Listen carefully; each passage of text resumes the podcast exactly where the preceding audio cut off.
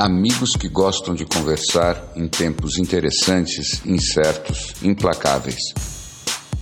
Com o futuro suspenso e o passado cada dia mais distante, estamos aqui estacionados na condição humana e na tentativa de fazer uma nova vida funcionar.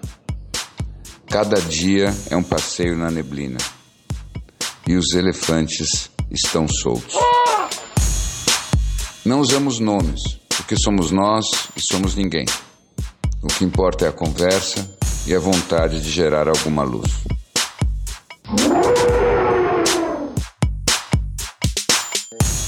Não, eu acho Mas que é... deixa a vida rica e você fazer aquilo que não é óbvio que você faça.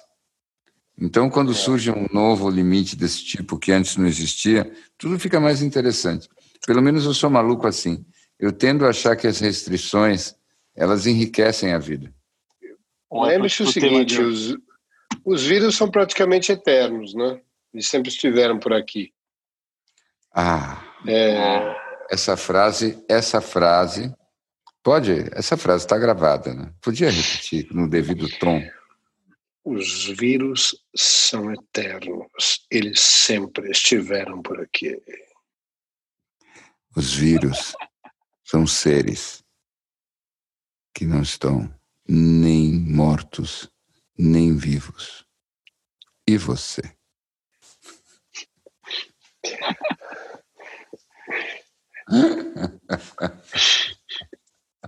perdeu, Nossa, é, você, perdeu você até para o vírus. Você perdeu até para o vírus. É, eu sinto que a gente está chegando num momento que é um point of no return, porque nada mais da matéria está fazendo sentido a não ser buscar nos meandros, nas entrelinhas, na imprensa marrom as respostas. Exatamente. Nós vamos reescrever a história do fake news. Nós vamos colocar o fake news do avesso e achar o que tem de verdade nele. Pois é, porque o avesso do fake news é a é, verdade. É a verdade.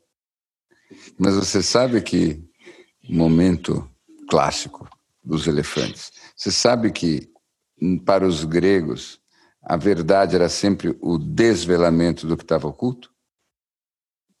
A palavra grega para verdade é desvelamento. Não existe verdade, existe desvelamento. Então, só existe verdade quando você desvela alguma coisa. Não existe algo que já é verdade de cara. Percebe é, como interessante.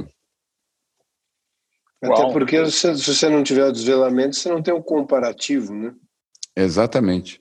Então é esse que é interessante. Verdade não era uma coisa que você decretava, era uma era uma experiência dinâmica.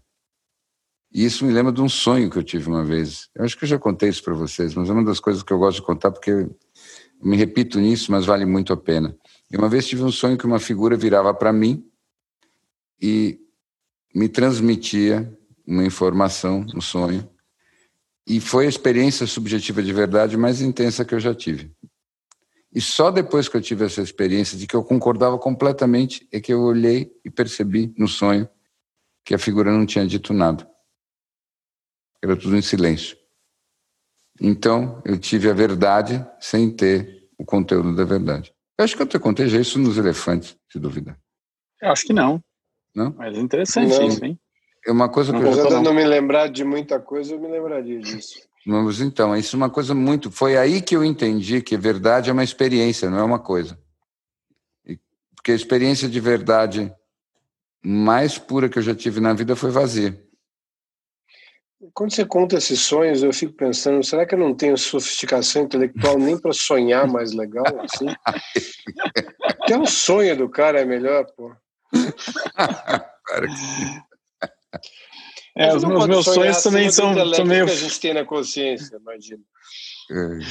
Os meus sonhos são bem filme B também, não tem, não tem essa sofisticação. Faz é, tempo que eu não tenho um sonho desse. Essa iluminação toda. Cara, os meus que... sonhos, eles têm sido um remendo daqueles colado com durex, sabe? Hum. Aquele negócio, aquele picote, um monte de picote colado, meio queimado, assim. Hum. Aí junta um que passou, e eu só estou conseguindo me lembrar bem mesmo dos que antecedem a alvorada. Bom, são esses mesmo que são mais fáceis de lembrar, né? Esses logo cedo, assim, quando você consegue esticar o um período na cama, aí você você não sabe, não tem certeza se você está pensando ou sonhando. Esses eu acho que são os melhores, na verdade. Eu gostei dessa, dessa ideia de pensar sobre o que é a verdade, porque hoje em dia parece até um quase um, um papo de, de rede social, mas realmente a verdade já não é mais a mesma para todo mundo, ou talvez nunca tenha sido. Esse, isso que você falou, que a verdade é algo que deve ser desvelado, é um, é um, é um baita tema, não é? Não? Mas você sabe por que, que me parece que isso é tão estratégico? Porque isso significa que a verdade não é algo que você encontra. A verdade não é algo que você tem. A verdade é algo que você produz. Sim. Então, talvez isso seja parte do problema. As pessoas acham que elas vão encontrar a verdade. Isso é impossível. A verdade é um desvelamento que você provoca. Então, quando é. você desvela alguma coisa para você mesmo, no teu olhar, na, na, tua fala ou no teu gesto, aí você está uhum. vivendo a verdade. Então, a verdade é uma coisa que envolve um trabalho. Ninguém pode consumir verdade como quem consome um, um sanduíche. Isso não existe. Isso que você está falando é interessante, que outro dia eu eu ouvi, não sei se foi um quote ou, ou um, em algum texto que falava que o, o, oposto da verdade não é a mentira, mas é o, o bullshit. Uhum, é, uhum.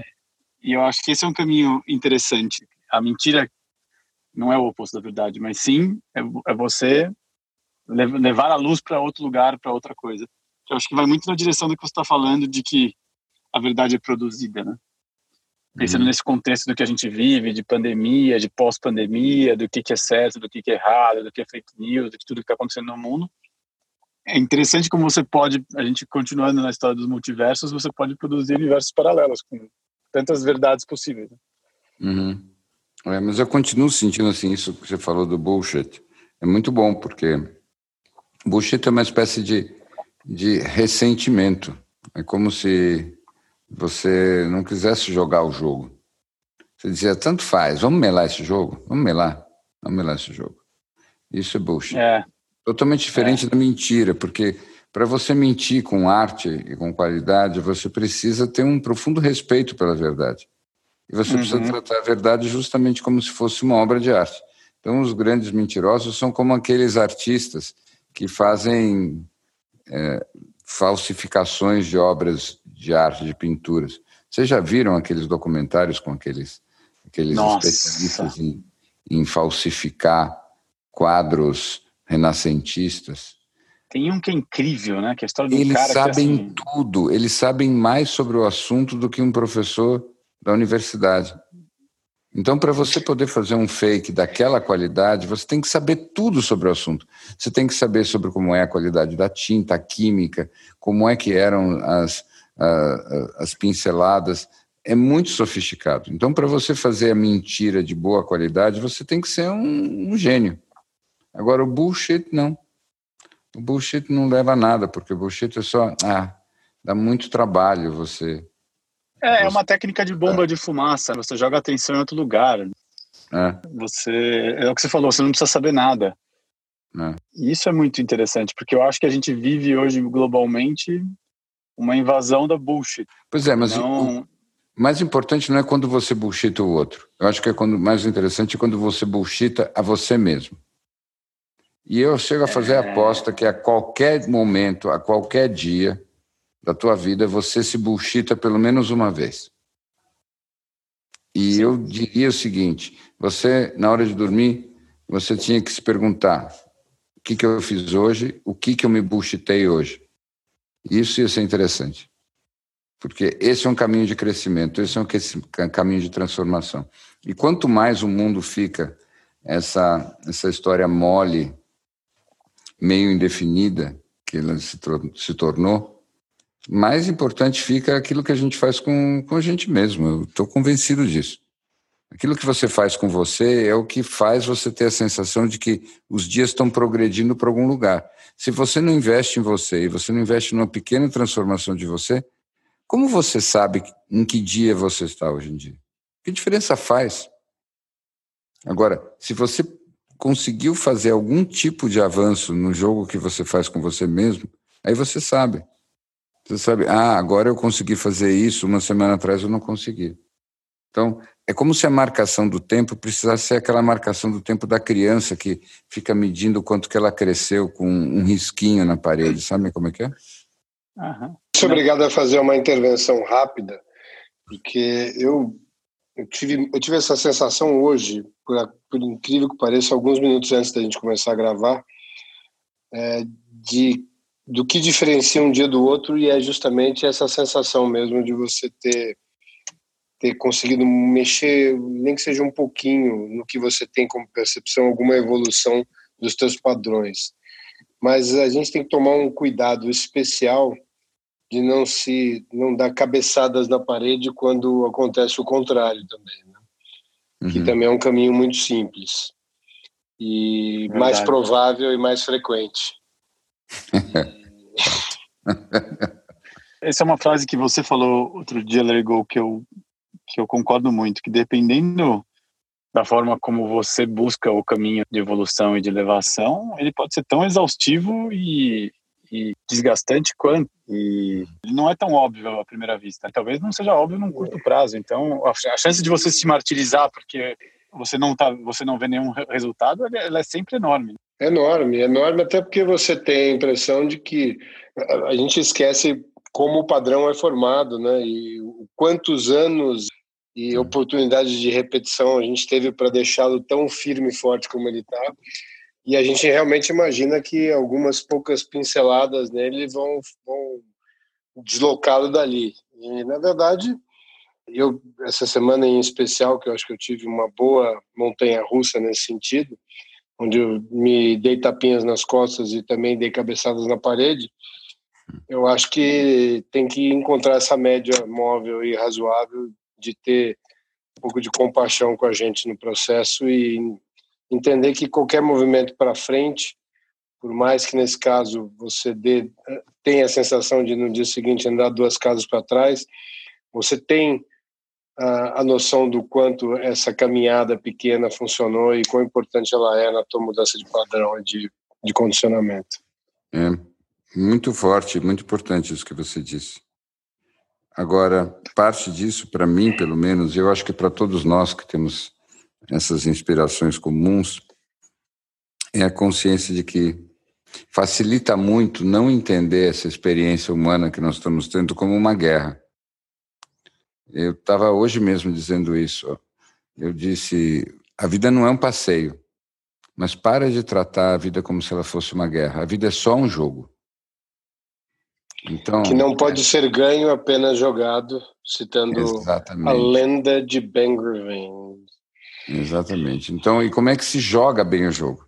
Se joga bem o jogo, como se é um jogo, você tem que jogar com, com afinco, você tem que jogar com dedicação, senão não tem nem graça jogar o jogo. Agora, é um jogo, então nem você tem que se impressionar demais com com as vezes que você ganha, nem, nem se impressionar tanto assim com as vezes que você perde. E isso é que eu acho que é o desafio maior, porque nós todos temos uma, uma programação e um hardware preparados para levar tudo mortalmente a uhum. sério. Uhum. Atenção uhum. para o advérbio uhum. mortalmente. Então, uhum. o animal em nós trata tudo como literalmente uma guerra pela sobrevivência.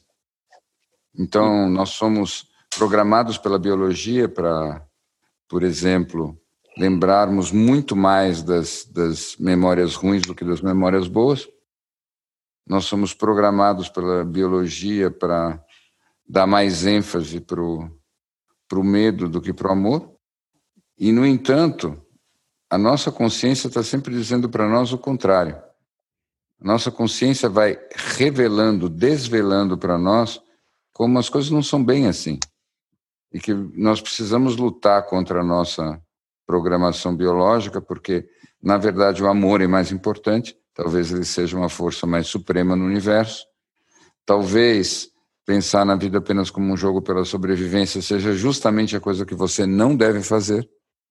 E talvez você simplesmente se preocupar com a tua preservação individual seja a forma mais pobre de se viver. Mas isso é o condicionamento que você precisa vencer. Eu acho que vale aí um exercíciozinho prático.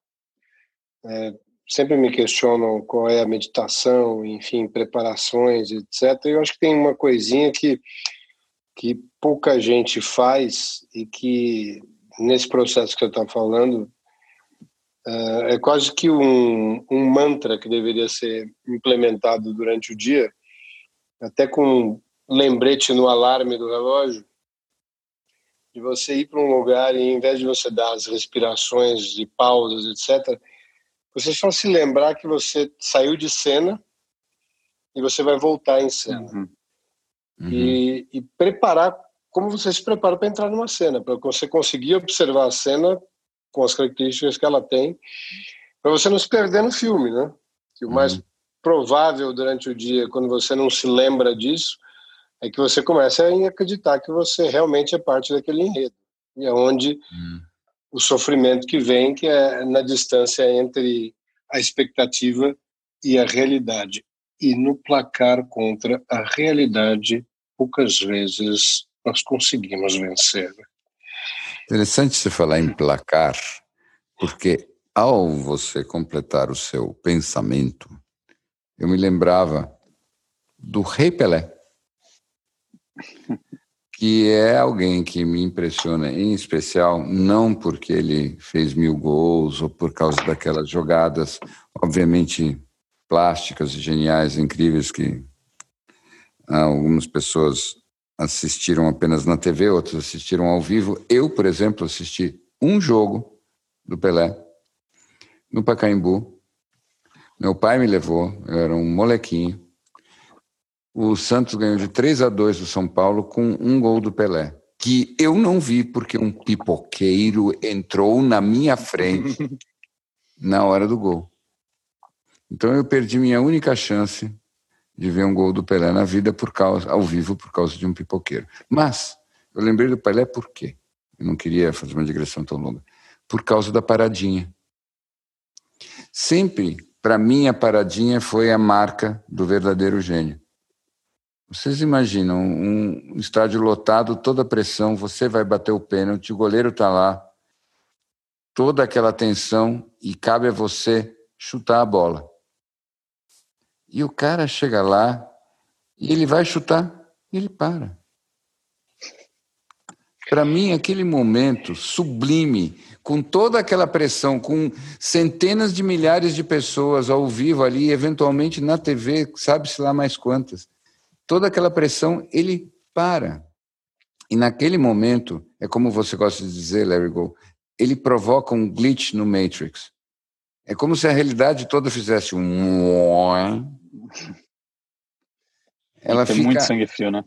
fluida, ela fica plástica, e aí você se lembra tudo de uma vez. É só um jogo e você tem escolha, sim. Todos aqueles teóricos ficam dizendo: não, você é programado para fazer isso, aquilo, você é determinado, então você nada pode contra a sua. Eu quero ver um robô que decide fazer a paradinha do Pelé.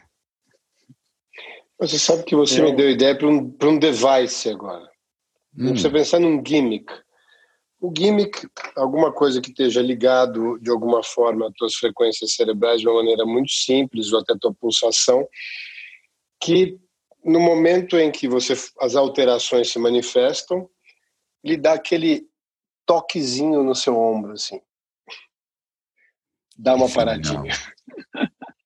Genial. Você vai reagir ele toquezinho no ombro. Você dá até aquela viradinha para trás, que é o tempo que você precisa para não falar. Uhum. Porque realmente, é... como vale essa paradinha, né?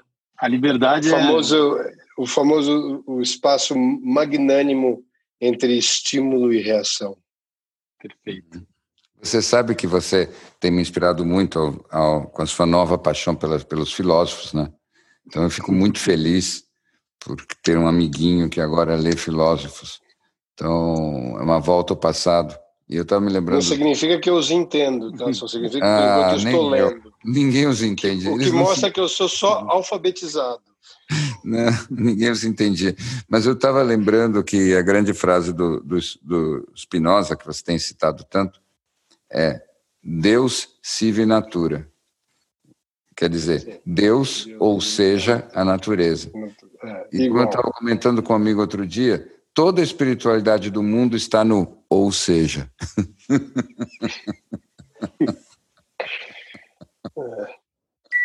É isso. Entre Deus e a natureza, toda a espiritualidade do mundo. Ou seja. Tive, tive a impressão de estar vendo meio uma luz de luzes no painel do, do Let It Go, é isso? Estamos aqui let it, voando let it, pelas galáxias. Let it, go broad, uh, let it Snow Broadcasting Live de dentro do seu veículo, atracado Sim. na beira da estrada. Dá para ver estrela? Sinal. Isso, eu tô, eu tô em busca dos reptilianos aqui, mas a gente não pode falar isso, que a gente está construindo Você tá vendo ainda a nossa, a nossa reportagem. Eu estou vendo uma lua muito linda, mas vocês estavam falando dessa diferença entre o, o, jogo e a guerra e do quanto nós somos é, talhados para lembrar disso. Eu pensei muito no quanto também é uma questão dialética, né? Do quanto a gente gosta de, de usar a dialética da guerra no nosso dia a dia, de o quanto uma empresa é uma companhia, do quanto a gente fala do front, do quanto a gente fala da trincheira. Eu pensei muito nisso que o Larry Gold falou de é o quanto a gente tem que se olhar de cena e o quanto a gente também tem que lembrar que é, nós muitas vezes gostamos de nos considerar numa guerra, né? Isso é algo que traz algo épico para nossa vida. Eu acho que a gente tem um pouco dessa dessa ideia de um personagem épico. E eu fiquei pensando se, se, o quanto a gente também não é apaixonado por essa ideia de que a gente pode ser um herói, um herói épico dessa narrativa em si, que talvez nos atraia mais do que uma narrativa lúdica do jogador, da criança. Enfim, eu estava pensando nisso enquanto vocês estavam falando. Hum. Faz muito sentido para mim. Você, você repisa muito esse tema de que nós gostamos de certas leituras ou certas imagens simbólicas. E me parece que você tem toda a razão.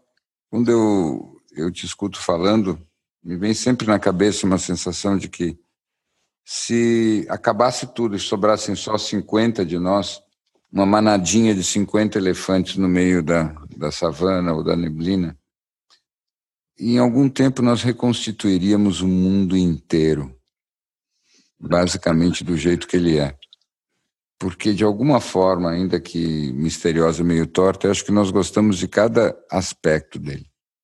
Tudo que ele tem de sublime, tudo que ele tem de ridículo tudo ao mesmo tempo, faz parte do que nós gostamos.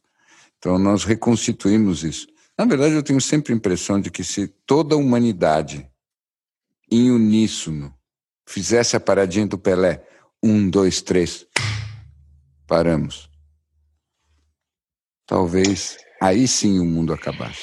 Sabe que eu tive a oportunidade esse final de semana de, de assistir no Netflix não sei se vocês tiveram já a chance de ver o esse eu acho que é um, um documentário em 12 em 10 partes com as imagens da Segunda Guerra Mundial coloridas.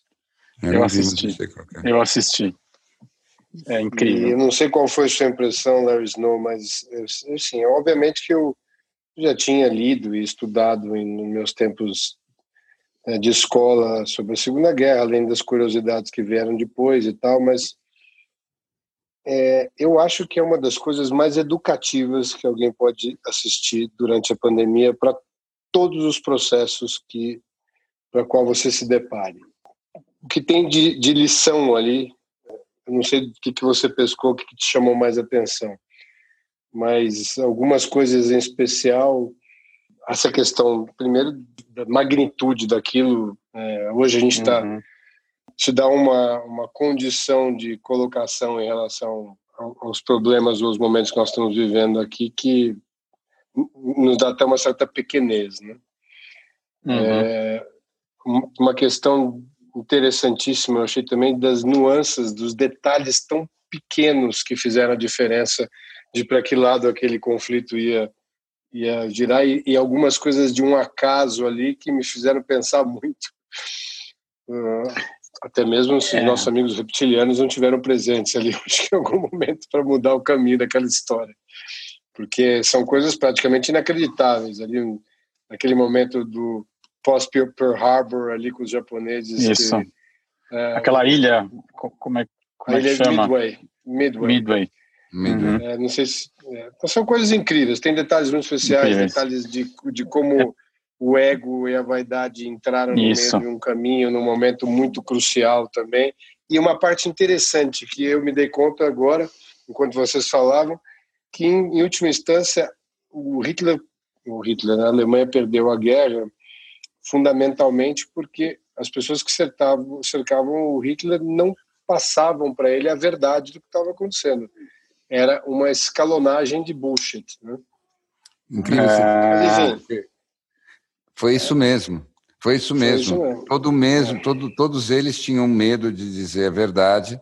E o, o, mais incrível é que foi essa a causa da queda da União Soviética também, que eu já li sobre isso. Exatamente. Impressionante. É exatamente a mesma coisa. Então, todo mundo que é muito autoritário e muito tirânico está condenado a ser, receber sua paga em mentiras.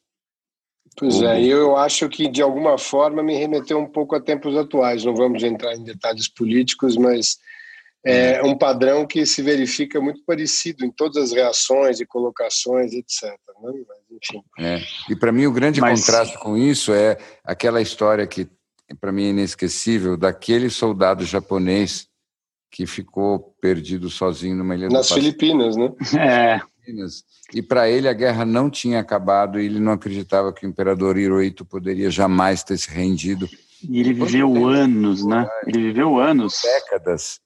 Décadas. É. Décadas. Décadas. Mas esse, esse, esse documentário é muito impactante, é impressionante. E eu acho que realmente ele é muito didático e educativo. Eu acho que das coisas que me chamaram a atenção foi exatamente quando ele tem, tem dois pontos que foram muito interessantes para mim, assim, foram muito impressionantes. Um é quando ele relata a história de Hiroshima e Nagasaki e quando ele, e ele dá detalhes de, do que, que é a bomba, de como ela funciona e, e dos detalhes do que acontece. Eu achei muito impressionante. E tem um aspecto, acho que uma nuance que para mim foi muito interessante, que é quando o Hitler já estava totalmente paranoico, totalmente baseado em, em remédios, a vida dele já estava baseada em remédio, as decisões equivocadas que ele tomou, porque ele já não tinha mais ninguém do lado dele, ele estava completamente maluco, e a quantidade de pessoas que morreram quando ele já estava nessa fase de não só ele ser um louco, mas como ele ser um louco afetado pela quantidade de remédios que ele estava. É, na verdade, o que eu coisas... entendo ali, uma, é, era, ele tinha um coquetel diário de, de cocaína, é. né? E, uhum. um, um, eu, eu vi duas fotos, tinha um coquetel e um colírio de cocaína. É, e tinha um. É, era era uma, uma base de coisas ali completamente insana, e eles falam isso, né? E daí eu acho também tem uma coisa das mais interessantes de todas, que eu acho que é talvez uma das, histórias das histórias mais malucas que o mundo já pôde produzir, é aquela história do Stauffenberg, que tentou matar ele, colocou uma aquela mala uma... que explodiu e ele saiu. Isso. É, só que colocou é... embaixo de uma mesa, uma mesa de madeira de lei e a, e a própria madeira é... segurou a explosão. Essa é. história é inacreditável. Mas, enfim, isso mostra que é. realmente é, o roteiro escrito pelos caras é muito bem elaborado. É muito né? bem. É. E quantas Vocês notaram vidas não foram. energia pesa quando a gente fala da Segunda Guerra Mundial. Era uma energia muito densa. Era uma energia muito. Exatamente era muito complicado aquilo ali, era um pântano. E uma coisa que eu nunca tinha entendido tão bem, acho que nesse documentário ficou claro, era a motivação do Japão, né? De, quer dizer, uhum. a, a, vem também de uma questão, não vou chamar de uma vaidade, de um ego ferido, lá desde a Primeira Guerra, né, do pós-Primeira Guerra, onde eles, uhum. é, onde eles têm os seus vistos negados, né, seria o equivalente a uhum uh, ter seus vistos negados para entrar nos Estados Unidos. Eles tinham tido uma, uma função importante ali na Primeira Guerra. E, e aquilo foi crescendo, aquele sentimento anti-americano, e uma necessidade que nunca tinha sido explicável para mim até assistir aquilo. Então, é, é, impressionante também esse aspecto da, de como a massa mal conduzida reage de maneiras tão inexplicáveis, né? Como esse instinto animal ele surge na medida que ele é mal conduzido por, por, por líderes que geralmente são muito carismáticos. Né? Ao mesmo tempo, tem uma outra coisa que sempre me comove na Segunda Guerra Mundial, que é como quando o Hitler mandou eles destruírem Paris, eles não cumpriram a ordem, porque Paris era bonito demais. Mas você sabe que no documentário eles dão a impressão de que Hitler não, não queria que destruísse Paris. Ele não queria é. no começo, porque ele era um grande esteta. É. Ele era um grande Exato. Esteta. Mas depois, no fim, no fim, e o governo ele... temporário sai de Paris e vai para fora, justamente é. para preservar é. a cidade. Mas no fim, quando eles estavam perdendo, eles tinham que sair fora de Paris. Parece que teve uma, uma, uma aí ordem. não tenho dúvida. e aí vindo. os caras disseram não, não dá. Não dá. E, Mas, tem um para, e tem um paralelo também no Netflix que chama o Círculo uh, o Inner Circle do, do, Hitler é um outro documentário, acho que feito mais ou menos na mesma época, porque os comentaristas são os mesmos. E eu acho que esse é muito interessante também, porque ele fala só da guerra de poder interno ali uhum. e como foram os últimos momentos no bunker, que é uma, uma é. impensável. É, lembra daqueles, daqueles, daqueles memes que fizeram com aquele filme A Queda, que é um filme espetacular dos últimos momentos do. É, é, todos os memes foram feitos. É, são é, muito, é, mas, mas tem uma coisa que eu acho que me chama muito a atenção nesse filme que me chamou a atenção e que daí eu trouxe um paralelo com outro outro documentário que eu assisti recentemente é o preconceito que os japoneses e, e parte da Europa tem com os americanos e com os Estados Unidos. Que eles achavam que os americanos não seriam capazes de aguentar uma guerra que eles não seriam que eles seriam eram um bando de preguiçosos sucumbiriam facilmente. Aos deleites e, da matéria é, exatamente. E engraçado que eu achei isso muito interessante ver, porque é, é algo que eu não tinha essa ideia profunda de como os outros países, principalmente os asiáticos, enxergavam os americanos. E eu fui rever isso nesse, nesse, nesse documentário American Factory, que os Obamas produziram, que ganhou o Oscar, inclusive, esse ano, que é, eu acho que, um, para mim, um dos documentários mais interessantes dos últimos tempos, sobre como os chineses que vieram da China ali para aquela fábrica americana. Não sei se vocês sabem qual documentário é esse. Qual é, documentário, mas não assisti. É realmente espetacular.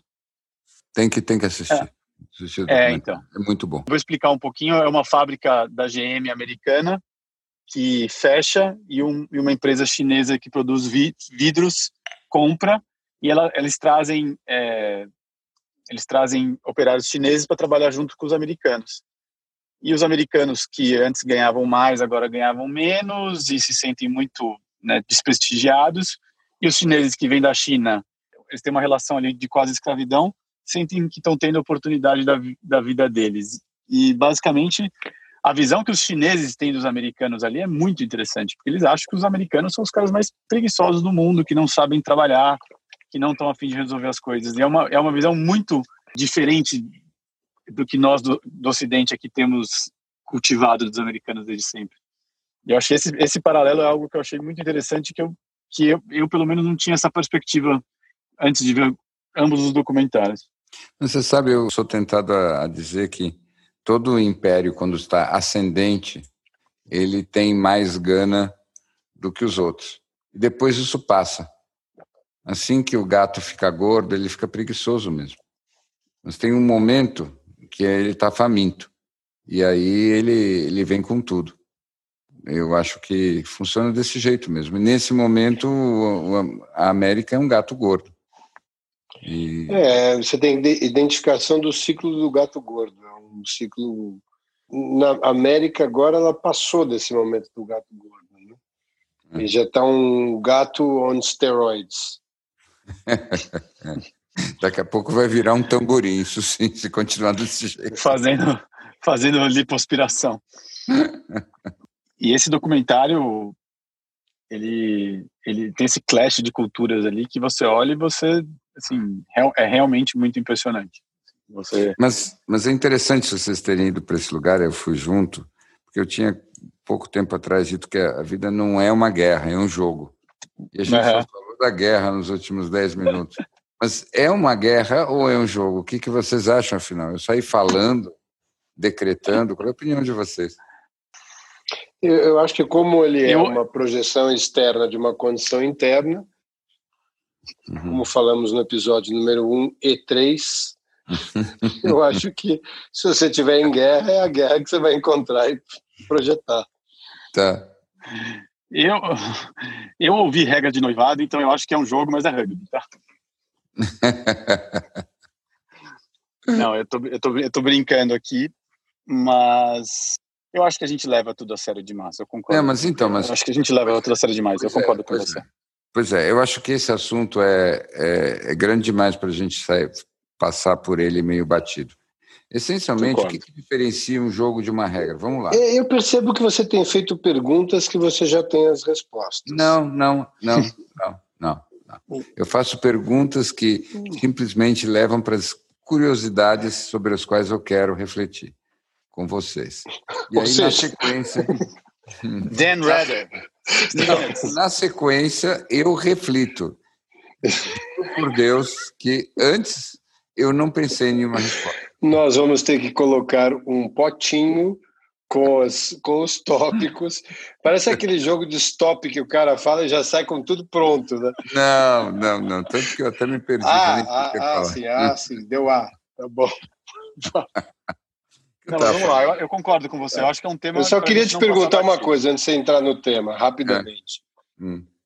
Eu, eu, eu acho que eu, eu vinha com uma visão muito de jogo e esse, assistir esse documentário deu uma mexida comigo. Porque eu acho que em determinado momento o jogo realmente fica hardcore, né? Talvez seja um glitch dentro do, do processo todo, seja um, um outlier do gráfico que seja importante para fazer uma mudança grande, é, que eu acho que foi, foi importante naquele momento, mas quando você começa a ver as nuances daquele jogo, é um jogo de muita dor, né? Não, vira guerra mesmo. Mas é. isso, isso, você está indo na direção que eu gostaria de refletir. Não, não, Para mim, essa pergunta é boa porque não, não é um negócio simples. Não é simples. O que eu consigo formular, na verdade, vocês me ajudem se eu estiver viajando, é que tudo depende das polaridades. E o que acontece é que, quando você está tratando as polaridades como se fosse uma questão de vida ou morte, é guerra. Uhum. Quando as polaridades não são assim, as polaridades elas podem inverter, você pode juntar, você pode transcender, você pode construir alguma coisa a partir das polaridades, aí, aí você tem um jogo. Quando os extremos opostos podem coexistir, você tem um jogo. Quando só um dos dois, there can be only one, aí você tem uma guerra. A gente sabe que quando os instintos estão em jogo, é fácil a gente cair num lugar de sobrevivência. E sobrevivência é simples, ou você sobreviveu ou você não sobreviveu, é binário.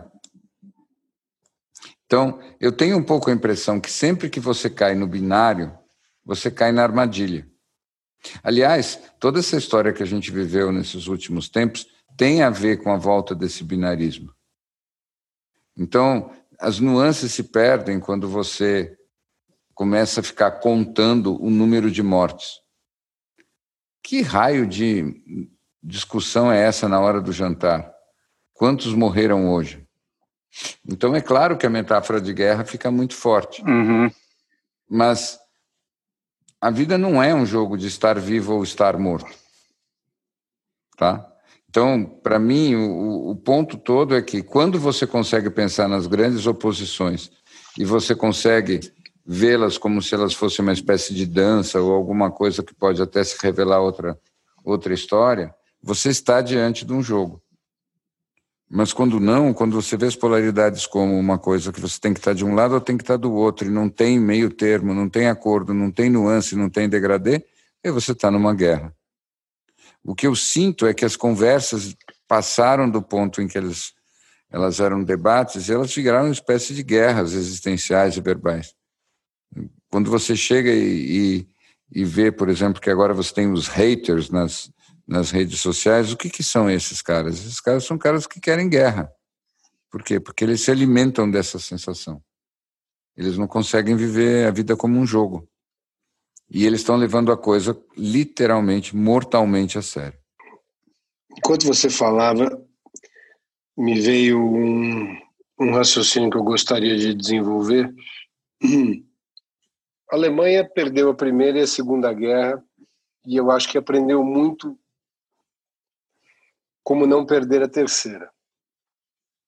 E, e eu acho que em assistir aquele documentário da Segunda Guerra é, me chamou muito a atenção da razão pela qual hum, a primordial razão deles terem perdido a forma como eles trataram os territórios que eles iam ganhando e ocupando, a forma com, com, com, como eles lidavam com os conquistados, chamemos assim.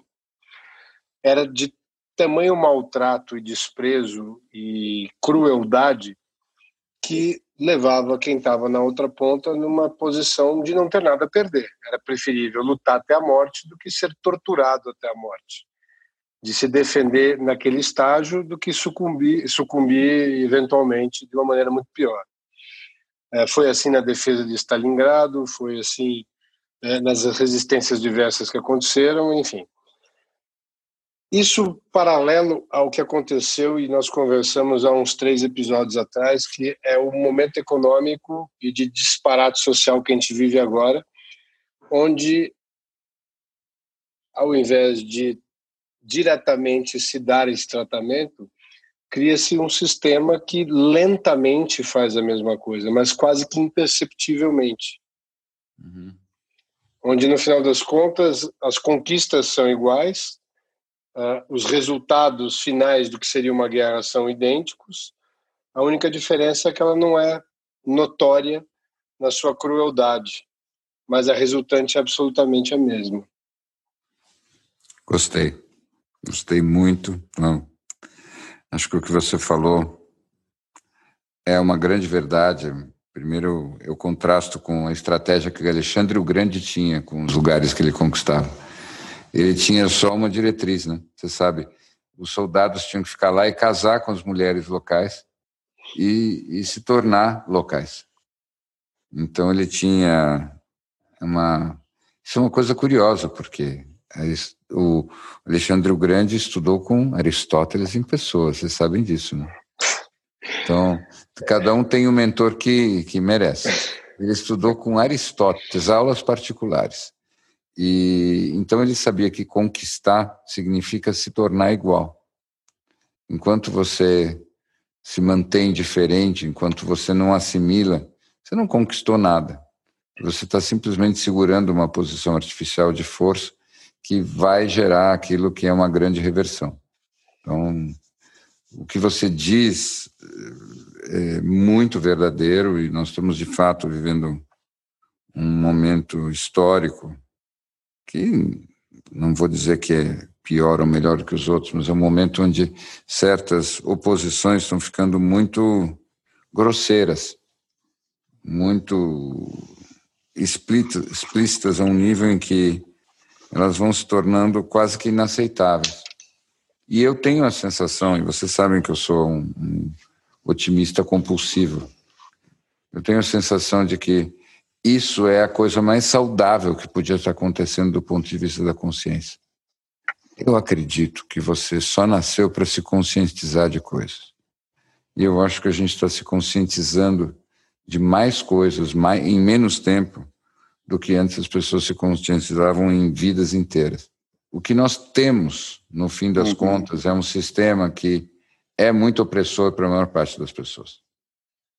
E talvez, talvez, talvez, apenas talvez, Gol, você tem tanta razão que pode ser que nós estejamos nos aproximando de um momento histórico em que nós façamos uma paradinha do Pelé e pensemos juntos. Mas precisa mesmo ser assim? Será que precisa ser tão sufocante e opressor do ponto de vista material para todo mundo? Porque eu estou convicto de que não precisa. Agora, nós estamos tão habituados a esse lugar, nós estamos tem, temos tanto medo de mexer em coisas tão fundamentais que nos acompanham há tantos séculos, que nós simplesmente seguimos na inércia.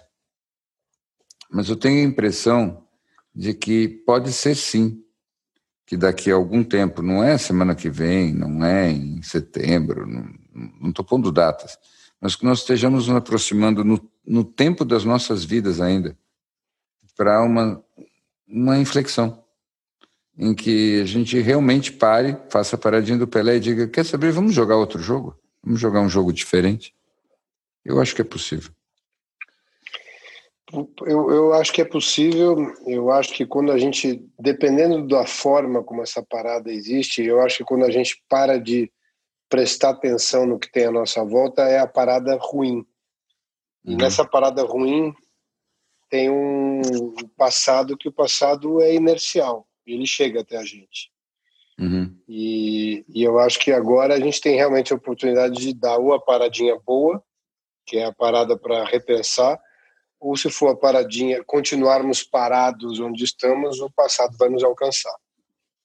É. E essa pergunta que eu ia fazer para vocês, e diante dessa perspectiva, quando a gente ainda tem aí um trabalho grande para ser feito, eu concordo que a gente está tá perto desse ponto de inflexão, mas tem muito trabalho para ser feito ainda. Será que dá para a gente encarar como um jogo e não como uma guerra? Quando ainda o sistema opressivo de alguma forma usa táticas de guerra? Snow, Snow, obrigado por essa pergunta. Obrigado por essa pergunta. Eu tenho uma convicção central, central, visceral, medular, de que é esta a chave. Se você cai na armadilha de tratar isso como se fosse uma guerra, você vai perenizar o sistema. Porque o sistema, onde o sistema é ruim, ele parte é dessa premissa. É por isso que uhum. os tiranos resistem a qualquer terrorista, eles não resistem a um humorista. Então, da mesma forma. Se... Seria de onde a energia se alimenta, é isso? Uhum. Exatamente. Uhum. Então, da mesma forma, uhum. quando a gente insiste nessa história, rapazes, é um jogo, então vamos jogar um jogo mais divertido, pelo amor de Deus, porque esse uhum. jogo está chato. Aí a autonomia humana se manifesta, aí o imaginário humano se liberta. Porque eu insisto, esse é o meu tema. Nós temos muito pouca imaginação. Nós inventamos uhum. um jogo, esse jogo é muito uhum. restritivo e, e nós tratamos esse jogo como se ele fosse alguma coisa fixa, mas ele é uma criação uhum. nossa. Nós uhum. podemos inventar um outro jogo. É uma questão de admitir que preferimos um, jogar um outro jogo. Se a gente trata disso como se fosse uma guerra, se a gente trata isso como se fosse uma coisa assim, olha, a natureza funciona assim, o leão come a gazela e tudo mais. Até parece que o leão sozinho ele, ele vai para algum lugar. Para começo de conversa, ele depende da leoa. Já não é o leão. Quem manda ali é a leoa. Então vamos começar antes de qualquer machismo, entendendo que entre os leões quem mandam são as leoas. Então, ficam essas metáforas bobas de, de reino animal, quando no fundo, no fundo, no fundo, nós estamos jogando o jogo que nós quisemos. E se você quer se comparar com um quadrúpede, isso é problema seu. Eu não.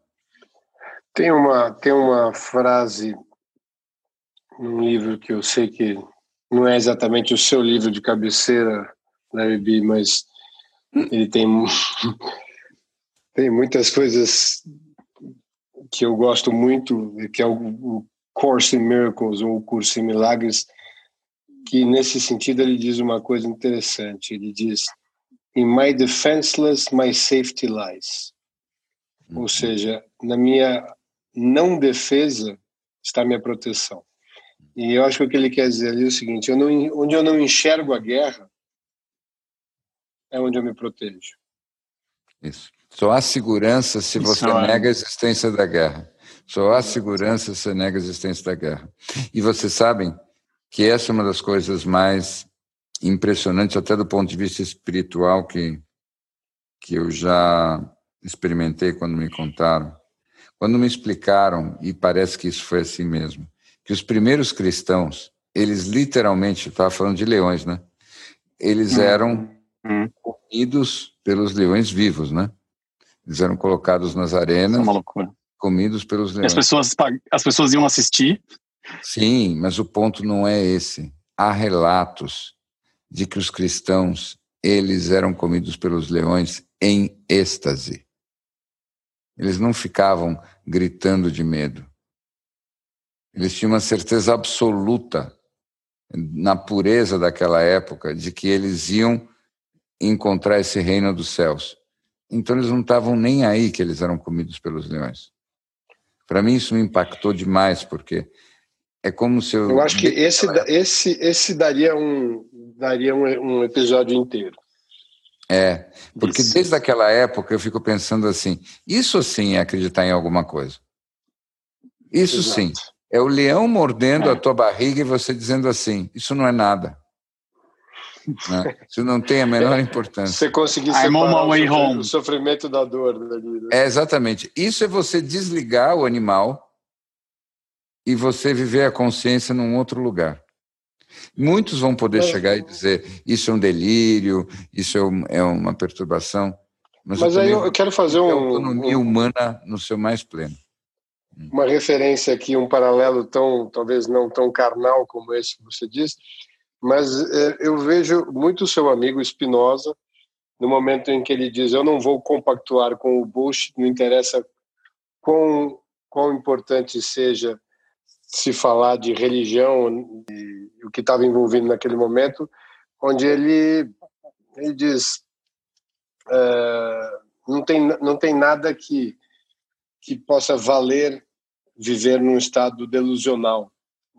Não tem, não tem nenhum upside, nenhum, nenhum prêmio para se viver no bullshit, fora da uhum. verdade. Uhum. E que, uhum. querendo ou não, apesar de não ter sido comido por leões, ele ele foi defenestrado é. em muitas outras camadas, né? Sim, isso aí. É, é você estar tá nessa intensidade de quem diz, meu, eu não vou. Com a tua verdade, né? É, isso aí, isso aí. Que, que eu acho que remete um pouco para aquele nosso papo de propósito também, né? Num Sim. limite, num, num outro nível de entrega, que é algo que você realmente está disposto a morrer uhum. por. Que também me parece que é algo que a gente está mais difícil de você separar o que é essa verdade dessa bullshit para você conseguir escolher pelo que você vai morrer, né? Pelo que você por, poderia por, morrer. Por que você estaria disposto a morrer? Não venha me falar do alfajor de negreto, hein, por favor. Cara, olha, aqui onde eu tô aqui, Nenhum quatro é, entre a Sibéria e, e Vladivostok, aquele alfajor de negresco seria algo que eu estaria bem disposto. Mas eu, eu, eu essa, essa frase que você falou do, do Spinoza me tocou muito. Eu acho que uma, uma vida de mentira, uma vida em que, em que o, o seu ego e o seu coração não foi quebrado, para mim é uma vida que não vale a pena ser vivida. Eu acho que. Sabe... Acho que é isso. Assim, eu estaria disposto, eu estaria disposto Spinoza... a morrer pela minha verdade. Então, mas eu acho que a grande questão do Spinoza é que ele sabia qual era a verdade dele. A maior dificuldade, talvez, nossa hoje é entender qual é a nossa. Ele defendia ali que era o seguinte: eu não, não posso aceitar um comentário de outros homens como sendo uma divindade. Eu tenho que descobrir a minha própria divindade. Que é quando ele diz que a divindade é Deus está em tudo, na natureza e em tudo mais. Eu, eu a parte do pressuposto seguinte: se o Larry Bi não me interrompeu até agora. É, eu, eu, já considero um sucesso é, e ou caiu realmente é, o Wi-Fi dele, que é o mais provável. Não, voltou. Não, não eu estava ouvindo, estava refletindo no que você disse e eu estava pensando que, que, que característica é essa do momento que nós estamos compartilhando que faz com que fique tão claro que esses são os verdadeiros heróis que nós temos. Os verdadeiros heróis que nós temos na história, e a gente pode fazer uma lista, e eu estava pensando justamente em quem eu botava nessa lista tão nobre. São aquelas pessoas que são capazes de sacrificar qualquer coisa por sua própria verdade. É tão interessante isso, porque, sim, nós, vi, nós vimos falando que as autoridades não têm mais o mesmo valor. Nós sabemos que agora nós vivemos num mundo pós-verdades, ou seja, mas no fundo o que nós estamos dizendo apenas é que as verdades vindas de fora, elas são só isso, vindas de fora, são coisas, são como gotas de chuva. O que importa é a verdade que brota de dentro. E sim, do coração, mas também da mente, mas a, da uhum. certeza da tua consciência, daquela clareza de que você pode se colocar diante de alguma coisa e ter aquela experiência que eu tive no meu sonho. Aquela experiência tão intensa que você não consegue negar, porque isso seria negar o teu próprio ser. E que diante disso, você só tem um caminho a seguir, que é afirmar aquilo ou pagar o preço de, de que o mundo eventualmente não consiga ter espaço para aquela verdade que você traz. E eu pensei no Spinoza, eu pensei também muito no Lutero nessa hora, eu lembrei de um filme, um filme incrível, que vocês devem lembrar também, o Bruxas de Salem.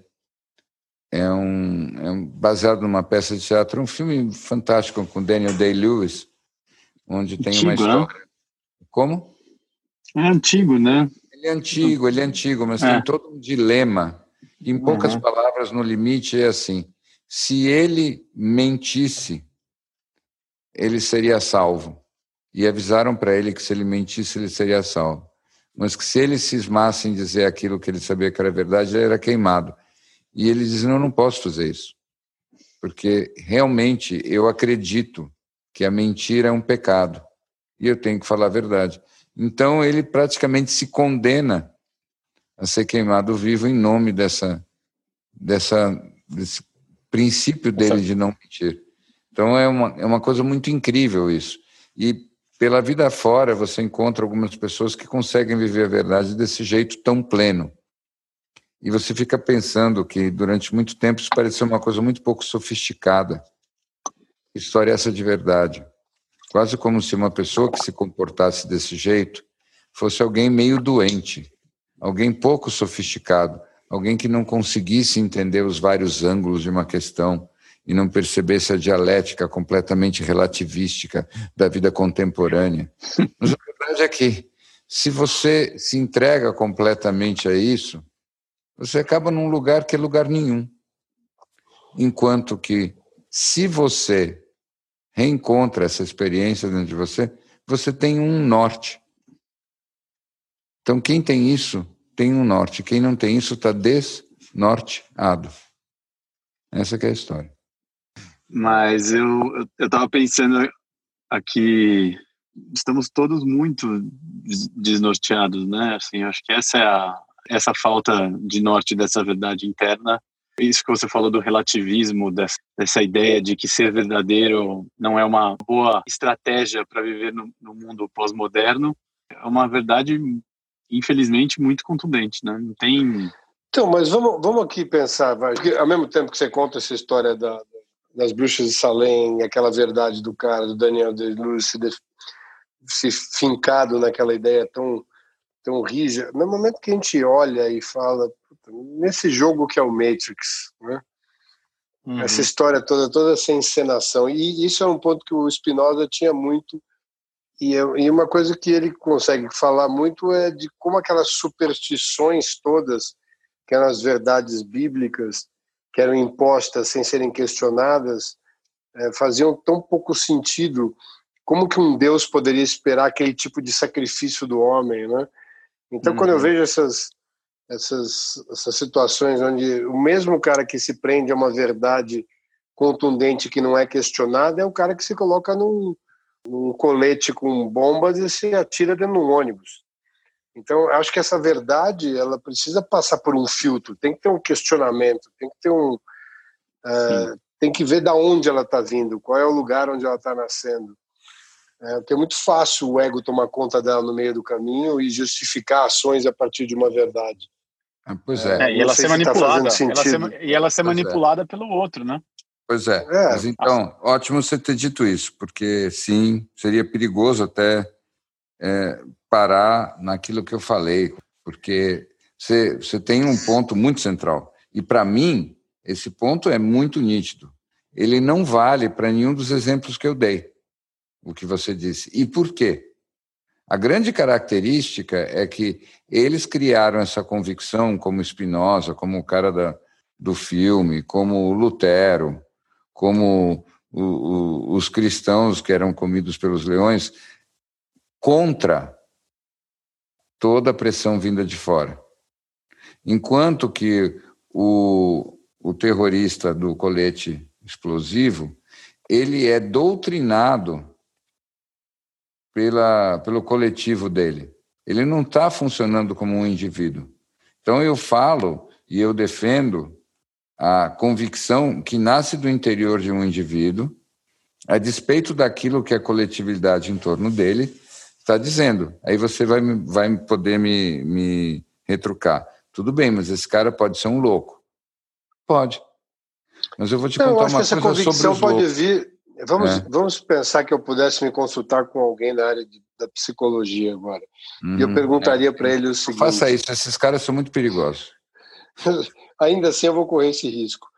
é, é essas certezas que são podem podem nascer a partir de um trauma. Podem. E, ela, e, e podem pode virar um padrão, pode virar uma crença que seja extremamente respaldada por uma convicção que vem de um lugar ainda de dor. Sim. É, é desse, desse tipo que me preocupa, né? E eu acho que a gente vê muito. E claro que você acaba encontrando, nós falamos no último, no último episódio dos anarquistas que vamos virar. Uhum. É, acho que é muito importante a gente olhar de que lugar está vindo essa anarquia, de que lugar, é, se vier de um lugar bom, e eu acho que é um bom dentro de nós, não necessariamente que não vai se reivindicar alguma coisa, alguma mudança, mas se vem da dor, se vem do lugar escuro, eu não consigo imaginar uma transformação que seja duradoura e eficiente a partir desse lugar. Mas então, vamos lá. Qual é a diferença entre a convicção do norte verdadeiro para o indivíduo do fanatismo? O que, que faz um bem, cara ser norteado ou o cara ser um fanático? O que vocês acham? Mas eu, eu acho que eu gostaria de ir um pouco mais no meio do caminho, não nos extremos. E como, como essas convicções, porque isso é o que a gente vê mais comumente, né? Como a gente uhum. tem que tomar cuidado com os viés, todos os padrões uhum. que a gente tem tão acessíveis para justificar as ações que vão encontrar em, nos nossos pares a força suficiente para tornar aquilo grandes movimentos. Que nós estamos falando de transformação. Pois é. Então, o que eu estou querendo dizer aqui é essas verdades, encontrar a sua verdade, conhecer a sua verdade, saber de onde ela está vindo, como é relevante nesse período esse momento de, Sim. embora seja é, talvez piegas de falar tanto nisso de autoconhecimento, mas o que, que é isso agora? É mas saber então, de onde vem a verdade. Pois é, mas pois é. E o que eu quero te dizer só é assim também Mas, não, não sempre lembrando medo que eu tô, da convicção. Estou jogando no campo do adversário aqui. Não. A chance de eu ganhar. eu estava aqui empatar, só observando. Se eu empatar, Mas eu estava aqui só. Não é uma na, guerra. A narrativa desse jogo, eu estou só observando aqui. É um jogo. E eu nem sabia que era um jogo competitivo, eu achei que era um frescobol. é, é colaborativo. Rubem Alves. Colaborativo, colaborativo. Então, veja, eu só, eu só acho que o ponto central é: a gente não precisa ter tanto medo das convicções, porque elas revelam a sua procedência. Se você parar para pensar, todos os exemplos que eu dei são exemplos cuja convicção, na verdade, não levavam a nenhuma vantagem perceptível, nem para o indivíduo, nem para o grupo com o qual ele se identificava. E, e os malucos, ou os terroristas suicidas, em geral, eles estão fazendo esses movimentos destrutivos, até de auto-sacrifício, como um ato de autoafirmação. Então, é, você tocou na palavra-chave, é o viés, é o bias. Quando você estuda isso, você percebe que todo viés ele está sempre na defesa de alguma coisa que é, em última instância, da, da psicologia do indivíduo. É alguma coisa que, em última instância, é egóica. E eu estava falando justamente daquele tipo de convicção que colocava o ego num cheque mate porque o ego ia estar a serviço de uma outra preservação ou de um outro movimento, mas ele não pode fazer isso porque uma verdade maior do que a dele se manifestou. Então, eu acho que você pode se suicidar da forma mais egóica do mundo, por exemplo.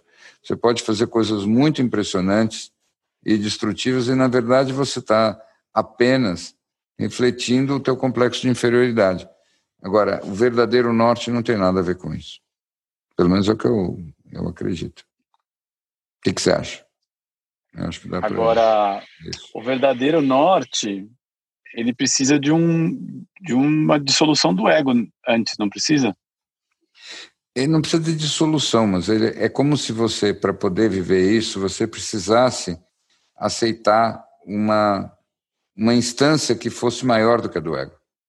Então, de certa maneira, é como se você precisasse ter um acesso ao sublime, ou como se você precisasse ter acesso a alguma coisa que você você diz, sei lá, é como no filme Interstellar que você estava mencionando. Você estava uhum. falando do amor no filme Interstellar.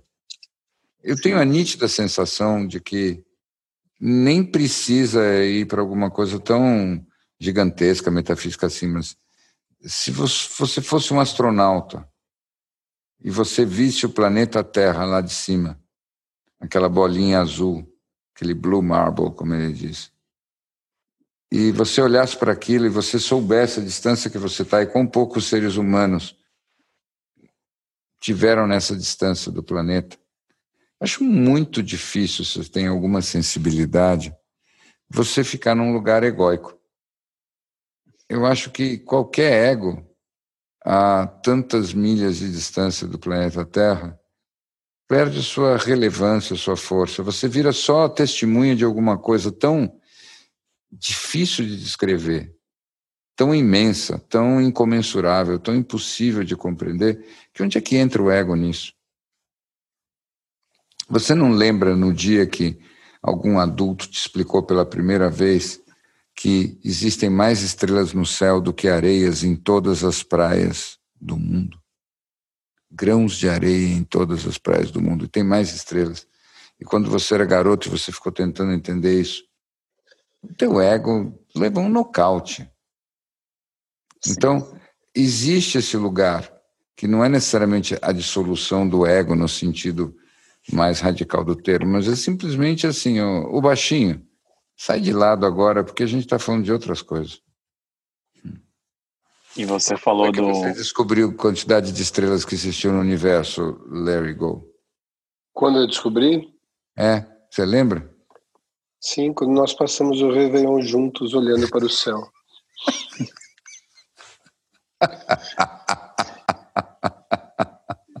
Isso foi ótimo. Eu, eu vou falar para vocês que recentemente quem me lembrou dessa ideia foi o Larry Shine. Ideia dessa dimensão da quantidade de, de estrelas maiores do que grãos de areia.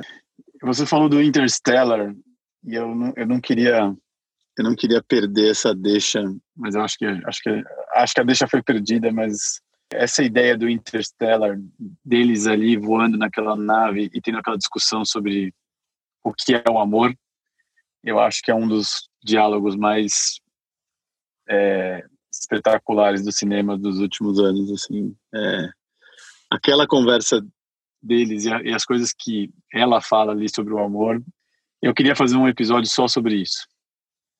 Que, ela, que, ela, que ele, ele, ele vai questionando ela, né, perguntando se é uma força utilitária, se é isso. Ela fala: Meu, eu tô aqui, eu subi nessa nave, eu tô atrás de uma pessoa que eu nem sei se está viva.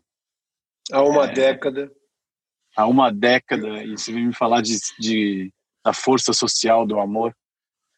Olha, hum. Eu Olha, vou falar para vocês. Se isso, se entender alguma coisa a respeito do amor, marca a sofisticação, a evolução de uma cultura, eu continuo com os gregos antigos. Eu estava vendo hoje, eles têm seis palavras diferentes para o amor, que são amores diferentes. Eles tinham Eros, que é a paixão sexual. Eles tinham filia, que é a amizade profunda. Eles tinham ludus, que era o amor brincalhão. Olha que bonito. Ágape, que era o amor por qualquer um e por todos. Pragma, olha só, sabe o que era pragma? Era o amor duradouro que sustenta os relacionamentos a longo prazo. Pragma. De onde, obviamente, veio o pragmatismo. E por então, fim. Voltando aqui, nós temos Eros. Filia, Ludus, Ágape. O que, que era o Ludus? Ludus é o amor brincalhão. É, é quando você gosta de brincar e fazer piada e, e, e tirar sarro e se divertir com a pessoa. Ágape, que é o, é o amor universal, Pragma, que é o amor é, duradouro das relações de, de apoio mútuo na história e no tempo. E depois a última, que era Filautia, que era o amor por si mesmo. Bacana, né? Muito. Muito bacana. Então, isso era uma cultura que foi fundo nessas, nessas nuances. A cultura tem a ver com essas nuances, você conseguir distinguir essas diferentes possibilidades e onde cada uma se aplica. Então, uma coisa é certa, o que, que é o amor, se ele é isso, se várias outras coisas, nós não sabemos, mas eu, inspirado mesmo no, no filme Interstellar, eu tenho só uma certeza: o amor é a gravidade. Só o amor é grave, só o amor conecta, e o amor é a chave e a conexão da teoria unificada da física. Que eles querem descobrir como é que a gravidade funciona, o modelo do universo não fechou porque eles não entenderam a gravidade. Eles não entenderam a gravidade porque tolinhos. Eles querem fazer cálculos. E a gravidade é o amor. E o amor não se presta ao cálculo. Então. Drop the mic. Eu já pensei, não tem como, não tem como top isso. Esquece. Embora eu tenha pensado aqui num breakup interessante. Vamos lá. Meu amor, embora meu eros por você siga intacto, sinto que minha filia predomina. Temo que para nós sobre hoje somente pragma. Drop the mic. Espetacular, bravo. que bem. Muitas vezes nós esquecemos. Eu acho que nós só esquecemos porque nós sabemos que isso é uma grande falácia, porque não seria possível o mundo sendo flat como nós sabemos que ele é, não é? Sim. Sim. Isso da entrada ao conspiratório. É, me contem, vocês não acham que tem algum desses países que sempre falam que na verdade não existe? Acho que tem alguns países que não existem. É. Eu, tenho, esses... eu tenho absoluta certeza disso. Eu acho que é uma das afirmações é, mais fundamentadas que eu ouvi de você a noite toda. É. Eu estou ainda atrás dos, dos estúdios que, que o pessoal gravou a, a descida na Lua. Estou vendo uma luz estranha aqui, peraí, só um segundinho. Nós podíamos fazer uma homenagem já que nós estamos praticamente no rádio, nós podíamos fazer uma homenagem ao Guerra dos Mundos do, do Orson Welles, aquele famoso. É, né? né? Aquele... Aquilo, aquele, aquele cara, ele, ele esmerilhou em fazer Gênio, uma, né? Uma narrativa baseada na Guerra dos Mundos que todo mundo acreditou e foi um escândalo é. nos anos 30. Aquilo foi, foi espetacular. Genial, genial. Eu queria ter participado. Genial. É, mas não eu, é muito tava... diferente do que o Trump fez na eleição passada. É verdade. Isso. Tem vindo, tem vindo uma luz numa direção aqui, só, só isso. Com muito menos charme. É, só Mas eu, desde eu, rádio usou a Fox News. Só, só um segundo. Eu, eu Mas eu, vou eu tô com um pouco de receio de, de algum momento ver uma luz forte em cima do Larry. Do Larry e ele ser abduzido. Nós perdemos ele ao vivo.